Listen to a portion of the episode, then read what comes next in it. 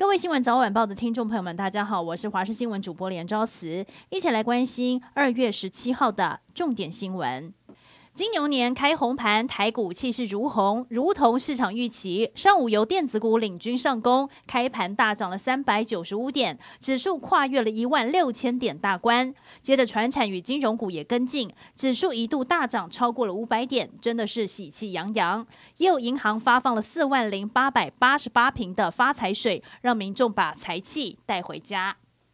今天开工首日，太阳公公却收工。一早天气乌云密布，下起了绵绵细雨，冷空气来袭，北部低温来到十七度，中部地区、南部地区都落在十五到十九度。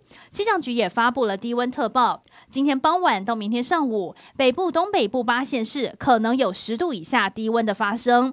另外，菲律宾东方的热带扰动已经发展成了热带性低气压，未来有可能发展成今年的第一个台风杜鹃。目前预估对台湾不会有直接影响。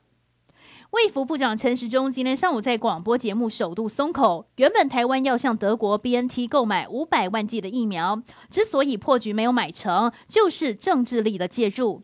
原本都谈妥要签约，却临时喊卡，真的是有苦难言。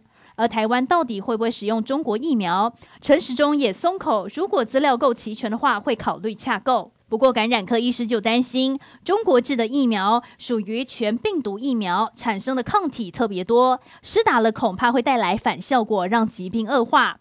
至于桃园医院内部疫情逐渐稳定，陈时中也说，预计十九号会恢复营运。今年寒假因为疫情，高中以下的学校开学是延期到二月二十二号，而就在今天初六第一个上班日，台中市也进行了校园防疫整备。环保局人员针对容易触碰的区域，例如门把、游乐设施，喷洒了漂白水来消毒。而从消毒后到开学这段期间，校园也暂停开放民众进入。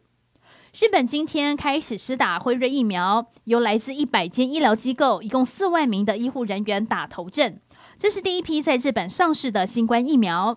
日本当局为了加速流程，还简化了审查手续，采用特例批准。目前在日本有超过四十一万人确诊，超过三十八万人康复。有外电报道，施打疫苗是确保今年七月的东京奥运能够顺利进行的关键。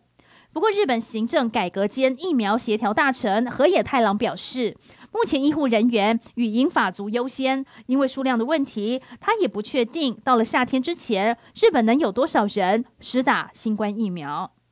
国民党在今天大年初六举行了新春团拜。除了有党主席江启臣领军，前主席马英九、吴伯雄，还有吴敦义都到场共襄盛举，要展示团结的气氛。